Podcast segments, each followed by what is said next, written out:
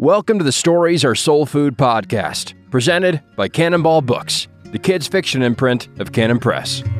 Met a ghost of a king on the road when I first fell. Fire burning to my knees, to my knees I fell. Met a ghost of a king on the road. So, welcome to SAS number 88. Yeah. Ocho. Ocho Ocho. Double Ocho. What are we talking What are we talking about today? Uh, well, people want to know what your favorite novel is. Hmm. That's Just rude. quick. That's rude. No. Uh, it's also super easy. It's that hideous strength. yeah, but now they want to know what your favorite novel is by a living novelist. Well, C.S. Lewis is alive. yeah. But he's more But- truly alive than he ever was. Okay, all right. We're in we're in normal normal language zone. So C.S. Lewis is dead. Let's be clear. Uh, but alive. He's, but more truly alive. okay. How about on on this earthly plane, this veil, Uh, mortal coil, all that sort in of thing? brackets, sucks on teeth. Uh, Oh, man. subtitle. Favorite novel from a living author. That's tough. Uh, I know you assigned some, yeah, but I it, tough is a high a high standard. Tom Wolfe died. Um, so he's out. And yeah, the, I'm, I'm scrolling through um, the obituaries. uh, I mean, favorite Mar- novel. I mean, eh, what do you think about Marilynne Robinson? she doesn't. She doesn't make my top five. Um, Leif Enger. yeah, I he does. I'm kind of bouncing between. So here's here's the deal. I would say that Beautiful Ruins is is up there. Okay. Jess Uh, Walter. Yep. Uh, Beautiful Ruins is up there, and that's that is not an endorsement of all the content. I quickly add as Right, I as I sure. There's I- no clear play for books. yeah. There's no clear play. There's just move, skip, move on. Um, Beautiful Ruins and Peace Like a River are Okay. are up there Wow. from living authors. Okay, nice. I've been I just read uh I've been reading actually Although I really like Evangellyfish. and your father. I gotta say, my dad's novel Evangellyfish is magnificent. well, I mean, we have to to thump the awards for a little bit. The fact that it was novel Right. of the year for Yeah. Christianity Today. That's a, that's It's really funny. it's a good it's one. really good. Evangellyfish is really good. Yeah. So, and I think and I haven't read read it in a while, so I should swing back through. It's great, yeah. but um, character character wise is that why it's great uh, it's actually it's a great lesson for.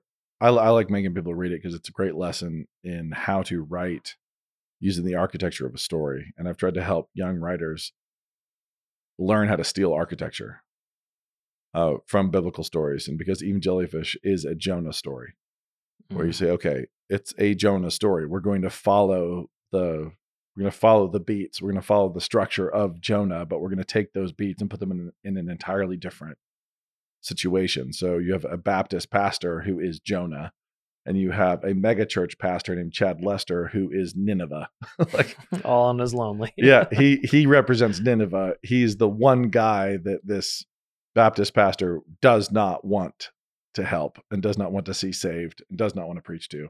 It's like, no, Lord, anyone but Chad Lester. I will not help Chad Lester. And and so the the whole thing plays out uh, following the beats, you know, the various beats of of uh, Jonah story, and and you can find all that. So is it an allegory? No, it's not allegorical. It's architecturally stealing uh, Mhm. the structure of Jonah. And so that's something I've really encouraged a lot of young writers to do and, and novelists early in their career when they are trying to figure out something. I have a setting, I have a character, I've got I've got the seed of a plot that I really, really like, and I just can't quite figure it out. And it's like, well, what to do? It's like, well, if you're an architect, you decide at the outset, like, are you building a colonial? Are you building, you know, what are you doing? Something neoclassical? What are you where are we? Like, what are you actually executing? What kind of architectural style are you trying to execute? And it really helps a lot for a novelist to find the skeletal structure of something ancient, classic, true. And when you find something true, and I say true, meaning scripture, I'm going to tell a Samson story. I'm going to tell an Exodus story. I'm going to tell a prodigal son story. I'm going to tell Mhm. you know one of these one of these stories. I'm going to tell a Messiah story. But you don't just have to go to the messianic. You can go to a David story, a Joseph story. You can go to a Joseph and Potiphar's wife story, a Joseph and his brother's story. You can go to all these different kinds of structures, grab one of those structures and pull it in. An Esther story, Ruth story, Rahab story, Mhm. you know, and then recast it in modern day, and you're not telling the story of Rahab. You're, it's not. You're not That's the to. distinction I think people miss. yeah, you're not telling the story of Rahab. You're telling the story of you know Tiffany, uh, and you're and she's not a harlot in Jericho. In Jericho, Right. she is of you know you're you're telling a story of one a, a girl's move and loyalties from you know one side to the other side and and becoming critical and key in um really righteousness and salvation of the whole system Mhm. so like you're going to take those beats and you're going to take that structure and you're going to execute it that way you can do it with things like shakespeare's plays you can do it with novels where you you take the architecture Mhm. of something and it's not a retelling. That's a different that's a different deal. You could also say if this is a retelling. This is pride and prejudice but with zombies. Um that's a retelling. I'm talking about the architecture the kind of thing that people could read and never know and it would be just as excellent without their knowing. But then someone intelligent reads it somebody more intelligent reads it and realizes it and just adds an extra layer of joy when they discover that architecture. It's like another another Yeah. layer where they go oh wow. And it's also not necessary it's just really really helpful early when you're training your own narrative instincts to take a structure that you know has worked. It's a reliable structure. This is engineering that is good. This is narrative engineering that has worked it's held up it's solid and i'm going to pull it over uh, and follow it. Now, is it possible that that when you say narrative architecture, I think people hear you saying plot points, but really it's like Jonah the person, right? plot the points but think about over overarching movements. Okay, so not plot points so much as the the dance like the relationship movements meaning like uh there's the I, I talked about who are you who are they you know and all those things. Think of those relationships like yeah, there's people here there's people there there's people here and these are the movements. So not the not the plot points.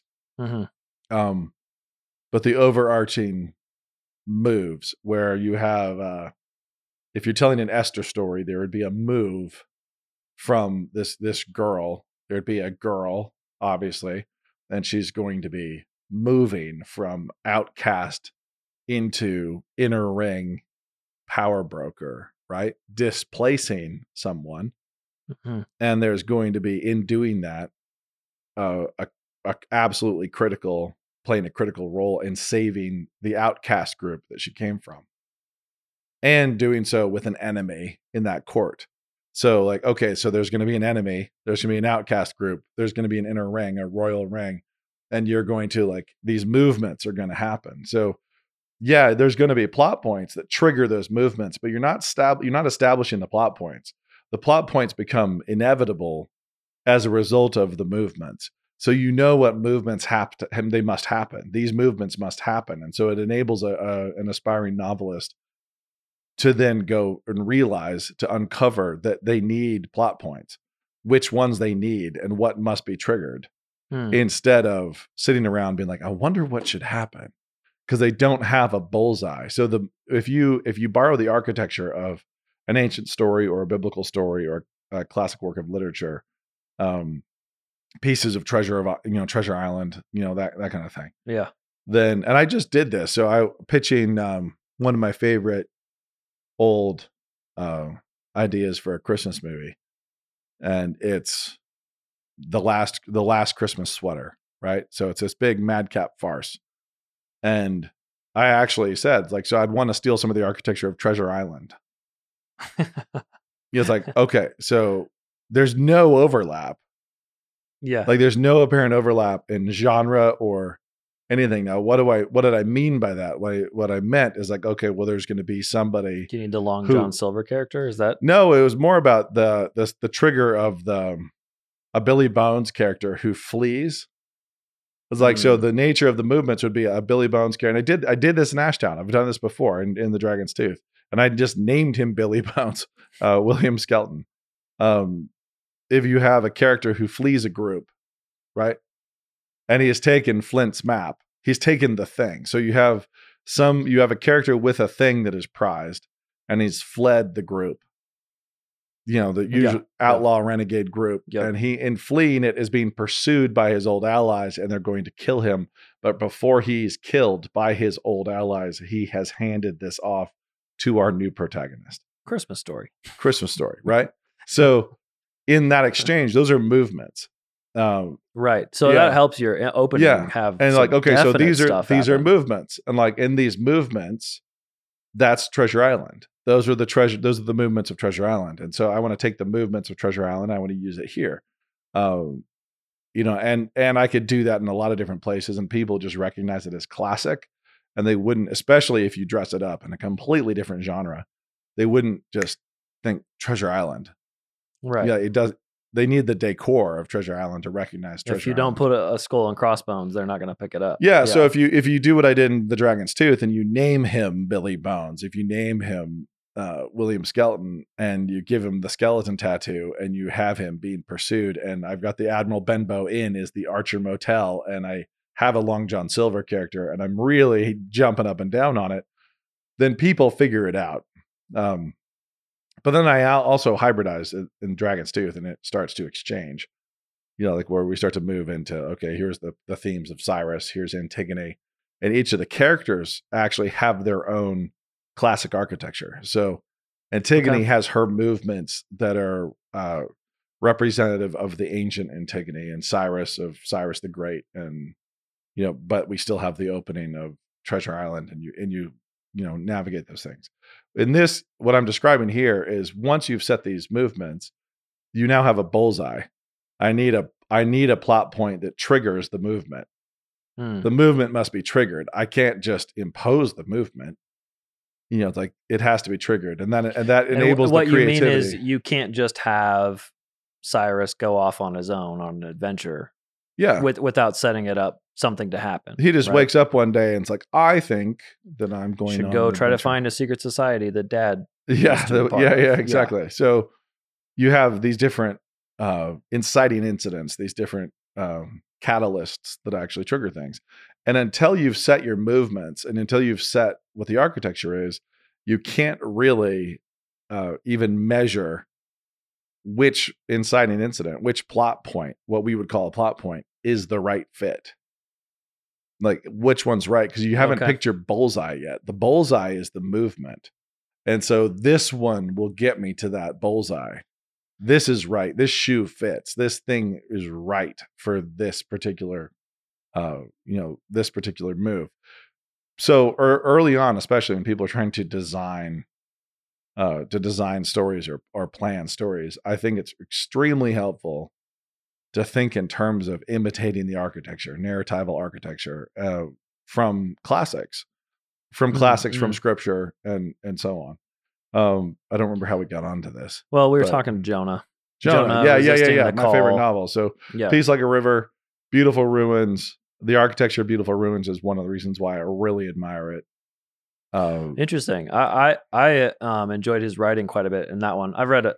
Uh, Yeah. Not as much. I didn't enjoy his writing in some of the other ones, but he's way more historical in some of the other ones. yeah, so the nature of that, he was writing multiple different novels and then realized that they were all part of the same thing. Gotcha. He realized that he was doing something different. And if you read his his earlier novels, they're kind of rushed. Everything's clipped, everything's quick. hmm and that one is very uh symphonic you know like just in structure and how it Yeah. moves Over across lifetime. over 50 years for this structure Yeah. uh and following all these different characters in different ways and and it, it's similar in that way to like Anthony Doerr in terms of scope and i just think that jess um i think he did i yeah. think he managed it better i think he he paid off uh he delivered on the promise of the premise better than Anthony Doerr did Yeah.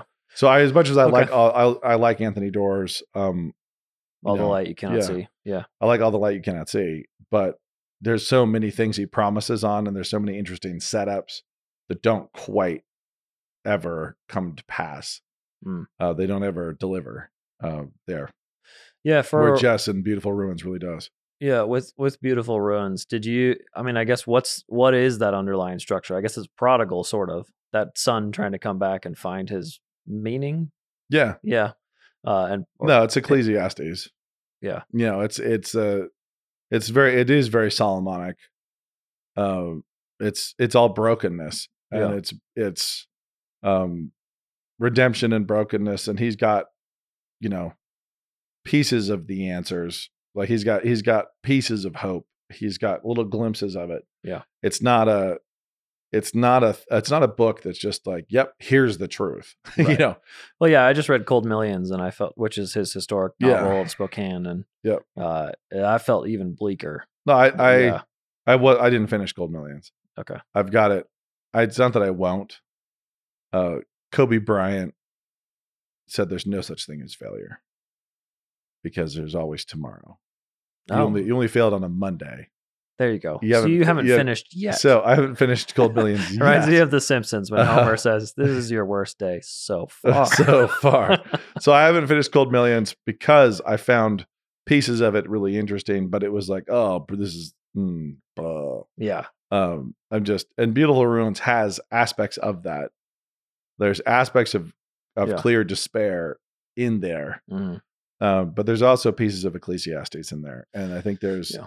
there's warmth and hope there is hope Well, Cold Millions got energized when you met the bad guy, which was about halfway into the book, I think. It just took so long. And all of a sudden you're like, oh, here's the story. yeah Uh, with Beautiful Ruins, uh, also, I remember the Hollywood descriptions being hilarious. And I Oh. wondered if that is true. Is that what Hollywood is like? i actually his his descriptions of hollywood i actually i died i mean i i, I completely and absolutely died it's like a pitch Reading it. meeting with a guy in his bathrobe. Right? t- yeah, he's Yeah. shuffling around, hunched over, and he turns around and has the face of a ten-year-old Filipino boy because of all the plastic surgery. Yes, that's right. but but it's uh, I actually I was in this meeting, ex- almost exactly. I mean, it's Oh, okay, wow. and I to- I told him I actually I told Jess that it's like I feel like I actually know the same people. I know these. I know who you're talking about. Like actually, I actually know who you're describing. Like I know it, it was it was hilarious to me because it was not um it w- it was not fiction. Mm. it, it was actually it was based on real people that I have also met. And was it a good description? Yeah, I mean, and it's like, I mean, enough that I was like, "Oh, Jess." Is that too much on the like, nose? it was like, "Wow, it was magnificent." But yeah, so that book though, it's bleak. It has plenty of bleakness. I don't want to pretend like, um, Well, that, that's probably a helpful conversation. People ask all the time, how much is too much? Or, which seems like, I mean, a question you do have to ask about a novel. Like, should I be reading one? I think that one has a couple sex scenes in it. there's there's things in there to this book. Yeah, flipping, flipping the page. You know, it's like skipping, skipping. It's like Yeah. you don't need to like let your imagination be led into certain places. Like there's you have you have control. Like you're still in control when you're Yeah. um when you're reading things. Um but Peace Like a River is is just glorious and um Beautiful Ruins is incredibly impressive. And so I think that it's one of my favorites because it's aspirational. It's a it's a book that I look at and I'm like, yeah, this is Yeah. it's really really good and really impressive. And uh, I've got all my my inland northwest loyalty to that Right. Spokane author. Um but yeah, I and you've met Jess. You said? Mhm, yeah. And I read it. I read the, the book blew up. It exploded. It really took off. And Isn't it number? It was a number one, right? it was huge. And I read it early on. He came through Moscow. He was downtown Moscow and and I met him then and um read the book and emailed him immediately, you know, with a, a lot of thoughts and and uh yeah, he's he's super impressive. Um so regardless of world view- you know, worldview divergence, um, which there's there's plenty of. Yeah. It's He, he also seems to do Spokane hate better than anybody I know. Just like, you've got Spokane, like, and you live there, so it's, Yeah. it's coming from a place of both love and yeah, hatred. yeah. He No, it's the grossness. so that one. Peace Like a River and Beautiful Ruins are up there from Okay. living from living authors. They're they're the two. Why not Marilynne Robinson? Ah. I feel like the burden of proof is on the other side. Well, no, she's she's what- obviously talented. I'm curious what you. I I have my own thoughts. Gilead, for example, I'm guessing that that pastor is very different from your dad, and in that sense, part of it you just it made you want the pastor to act very differently than he did. But I don't know if that's correct. Ready for a true confession? 'Kay. I I don't think I finished Gilead. I think I stopped like 15 pages from the end or so. Well, you haven't finished it. Yes. it's like but I was I was I don't remember where I I I had kind of uh I mean, there's no story. I was mad. I have I have I have sort of an impression of anger. Okay. And I was just like walked away. Hmm. And I don't even remember I like there's kind of a, a fuzzy blackness that I have there around the memory there. So I, I don't even want to I'd have to in order to speak more clearly about it. And maybe this is an example of like, okay, I have to go be a grown up and read it and and read it all the way through in a neutral and objective way. Just like I watched five minutes of Rings of Power. Um, Neutral and objective are the hashtags of the show. um, yeah. Uh, prop actually propaganda recently tweeted uh, an image. Speaking of Rings of Power, of Lord of the Lord of the Rangs. That oh was no, all the, all the characters replaced with hood characters. with black actors, and I I immediately thought I would hundred percent watch that more than I would more than I would watch Rings of Power. yeah. Um, but yeah, anyway, it's uh Marilynne Robinson has never been she has never ever been able to to get me. It's always been and I've I've read I've read things of her and I've read enough to know that she's good.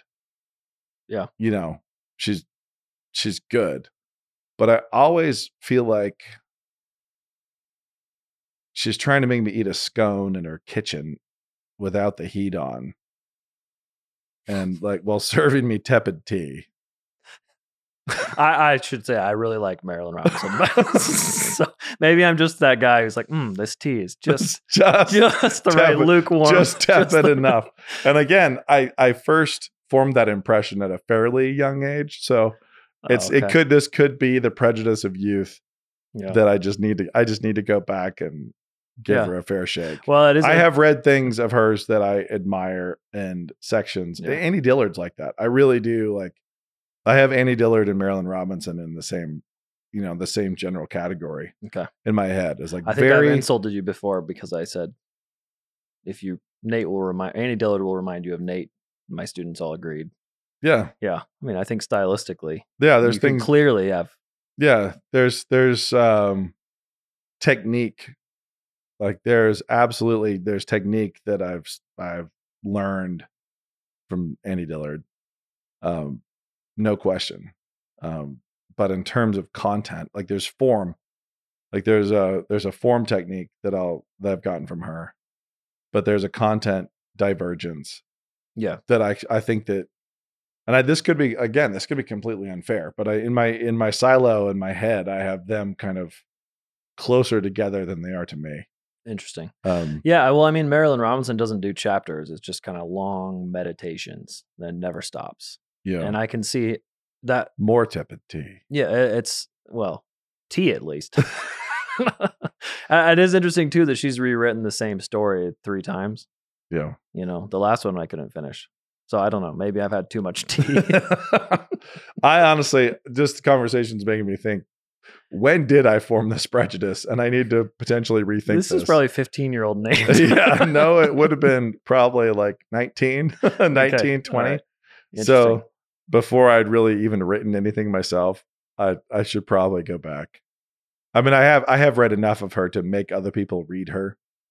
right. You know, it's like right. I've that should have well be taken. yeah, she's good. yeah. You can like- learn from anybody. We're talking No, favorites, but she right is now. very talented. Yeah. So I'm not saying that she's not talented. This is about taste.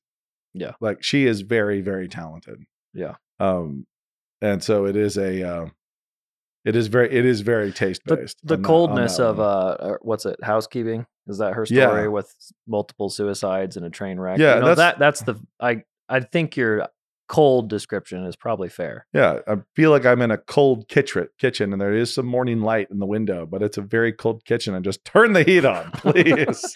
Well, I remember being very disappointed when Obama was like, "My favorite author is Marilynne Robinson," and I was just like, "Ah, you can't have her, but I guess you can because you're way more famous than me."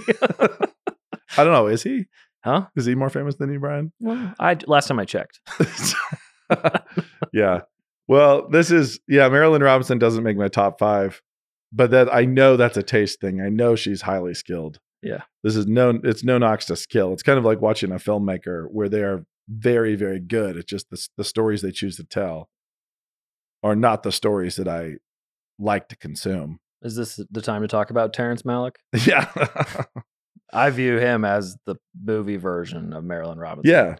So like yes. just tons of disparate elements and there are themes that come through when you watch the whole thing but uh Did I watch all of Tree of Life? I did. mm, there you go Was some of it profoundly laughable? It was. Are there dinos in that Yeah, I think there's, the there's dino- a dino benediction that jumps the shark, like thoroughly, and it should make the list of things like the so jumping the sharks from Happy Days. yeah You know that when the the Fonz literally jumps a shark in a boat. it's uh, it's- taken as the sign the show had ended sh- yeah, the, everything's gone way too far, and this Yeah. is all broken. It, like Yeah. jumping the shark is going too far. Uh, nipples on the bat suit. Never put nipples on the bat suit. yeah that's right yeah, that was the Val Kilmer uh, Mistake. Batman, I believe. Never put nipples on the bat suit. hmm uh, jump the shark, nuking the fridge. Uh, uh, Indiana Jones, Oh, Indiana, Jones, and yep. the Kingdom of the Crystal Skulls, when he survives a nuclear blast by jumping in a refrigerator and shutting the door after him. like, I forgot but that Yeah. movie was already yeah, nuke the fridge. So it's like you have nuking the fridge, jumping the shark, Nimbles in the bat suit, and then I think Terrence Malick hits it with a dinosaur benediction. I don't even remember why those are in there. I just remember it happens in the middle of the movie. And if you complained that it didn't come at the beginning of the movie because that would be chronologically significant, you knew you, people told you you didn't get the movie. So Yeah, so that having uh, one dino dying on the ground, another dino runs by and pauses and puts his claw on his head oh, see, I forgot and gives a little- happened. little benediction to the dying dinosaur, then runs off.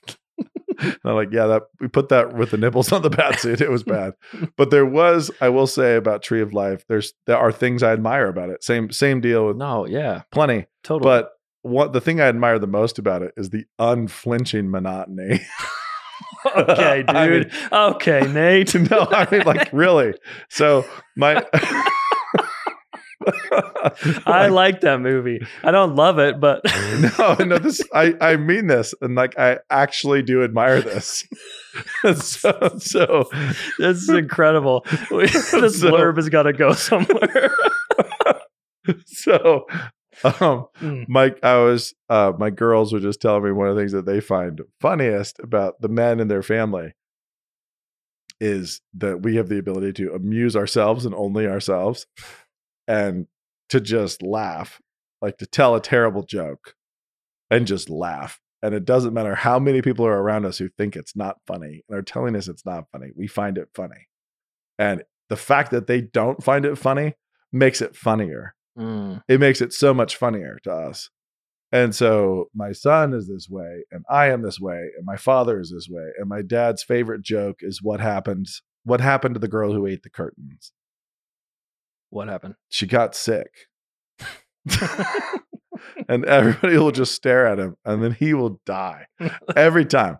And he will have a coughing fit, and he will slap his chest, and Yeah. like just that's hilarious. Yeah. And the thing that's funny about it is how not funny it is hmm it's so funny. I just told you a joke that's not funny. You know, it's Yeah. ha ha ha. And you all find it not funny and you're all staring at me with this like that's not funny and that's hilarious like creating that okay, the moment. yeah that the overall moment of of that their befuddlement when you tell it to a bunch of 12 year old kids and they all stare at you like and you're like obviously if you ate curtains you'd get sick and Hmm. that's so funny that you told that joke Well, I, I so then then you go to Terrence Malick on Tree of Life, and I think of one one scene. I was my wife was so frustrated on the couch next to me, and, that, and it was like a planet falling into a star, falling into a sun, and just slowly, and it looked like a screensaver, and it was like literally it was moving just barely fast enough to not burn the image into our TV, but it was like you know and the soundtrack is going to be going like yeah, yeah, exactly. time, and yeah. the, the sun is throbbing and this planet's falling slowly into it. And you're ready for it to cut away, and you're ready for it to cut away. And it just kept not. And I remember reaching a point where I just thought, yes, like just yes. Like that is that's so that's That's magnificent. curtains level, eating the curtains. yeah, it's like he's just like, no, I'm watch it, darn it. This is what I'm showing you. He's I got his hand on the DP, like hold it. yeah, Hold it. Hold it. yeah, the visual effects studio because he didn't really film that. I think he really. But it's- But it's uh, and I watching this, I'm just thinking, really, like, uh, this is amazing. This is amazing that you're just yeah, that you have this level of commitment and competence that's he does to just this unflinching, Yeah. unflinching approach. And I will say that the the absolute best thing about that film are his treatment of guilt and memory. Like the way he Yeah. presents guilt and memory is fantastic. The way most people try to present flashbacks and memories are terrible, but as a filmmaker, he is really, really good at that. In terms Yeah, of yeah those two brothers and the dad, you know, jumping back in time, remembering when that one thing happened. Yeah. Yeah. And then also communicating the sickness of guilt over a small naughtiness. And Yep. it, like he just communicates that Yep. gorgeously. Like just and, And so of course, truthfully. thematically, he's trying to say it, it matters, right? I mean, he's trying to put it on a cosmic scale and say it matters. Yep. So that is a bold move to then. No, it's very bold. And then and but then the whole ending with Sean Penn just walking around high in the desert. Well. Mary, I- it's Mary stuff, right? Yeah. I think- Virgin Mary, I think. like whatever. I I mean the the end At that point, these Protestants tapped out. Yeah. as soon as I was like, "What's with the lady?" and then I was like, "Oh, blue, it's Virgin Mary." But yeah, he's um but he's high. Sean Penn's clearly high. um and All I'm saying is Mary was there. yeah. So so was the other Mary. Oh, um this episode is already well. one of our best. One, 88 Ocho Ocho. yeah, but the, the point is that Malik, what I admired the most about Malik is his commitment.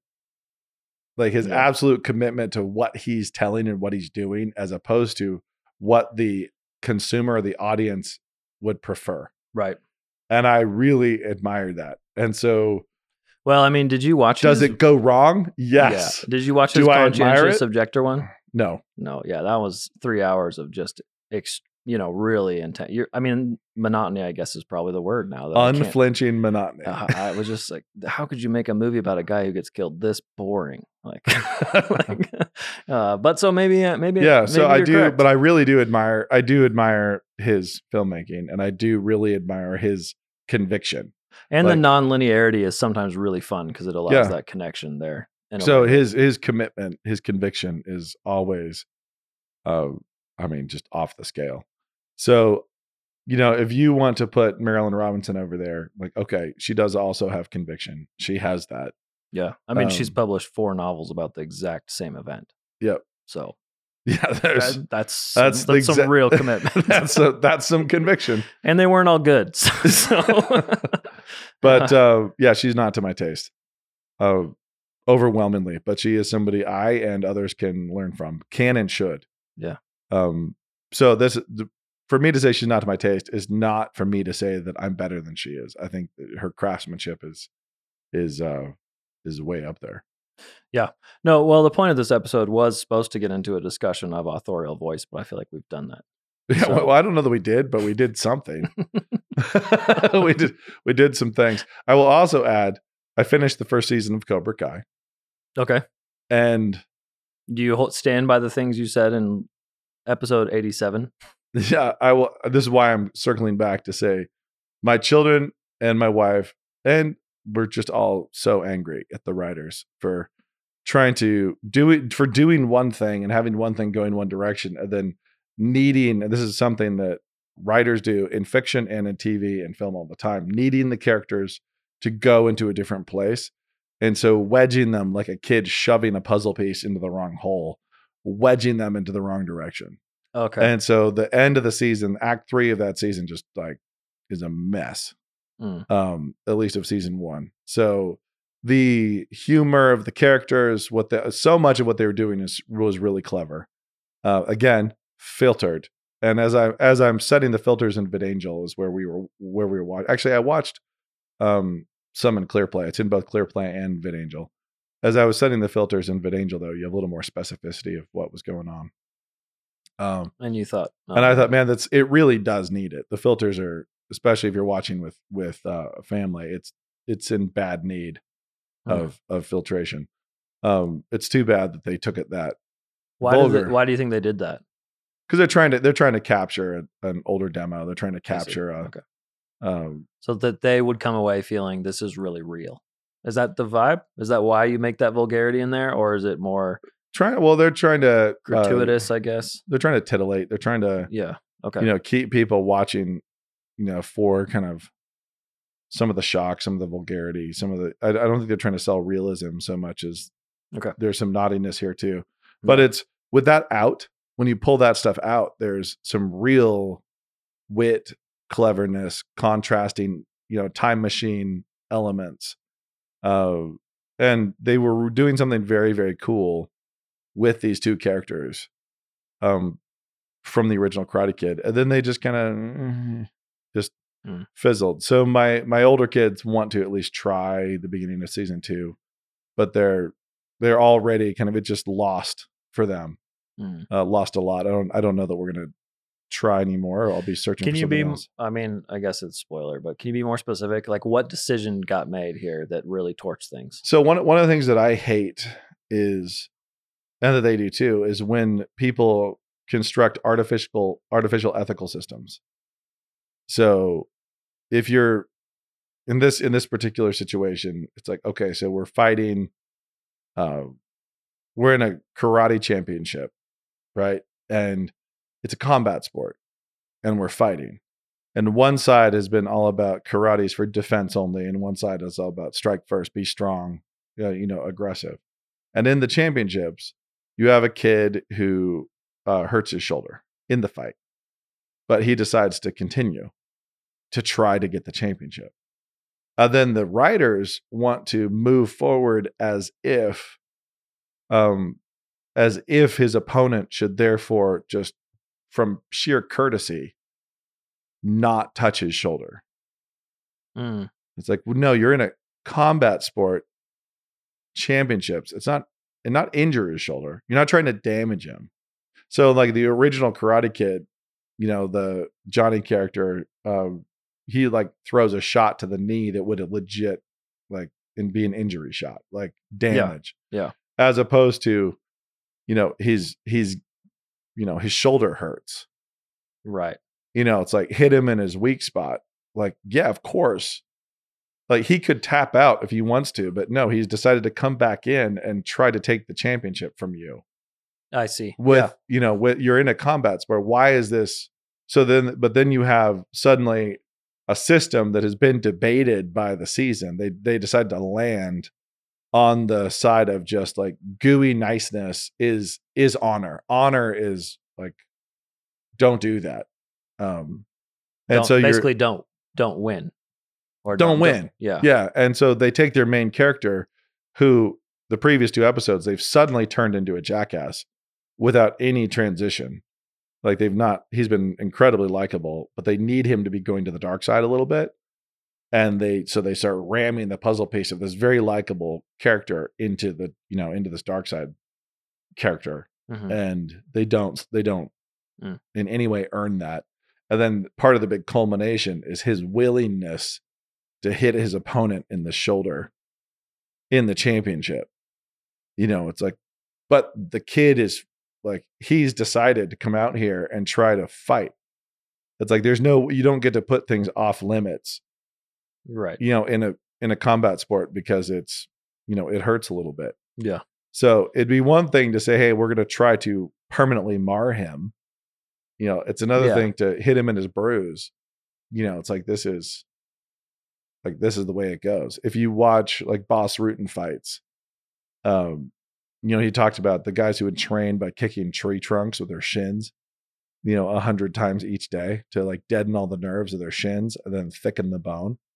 Um, and he would do that by kicking the he would do he would do that specifically, but he would also uh kick the sand at the bottom of a heavy bag. So in the gym, he would just wail his shins on the sand at the bottom every day, many, many times, a hundred times with each shin, enabling him to go in to uh you know, to go into a fight and take somebody's femur out with his shin. Yeah. Like he could he could snap their leg like with a shin kick. And like, okay, they're getting into the ring to fight. Like they're gonna fight.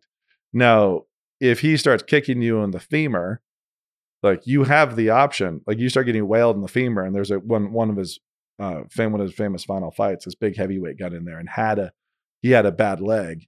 He from a you know, he was injured early and he tried to come back in and Bas just started going after his leg. Yeah.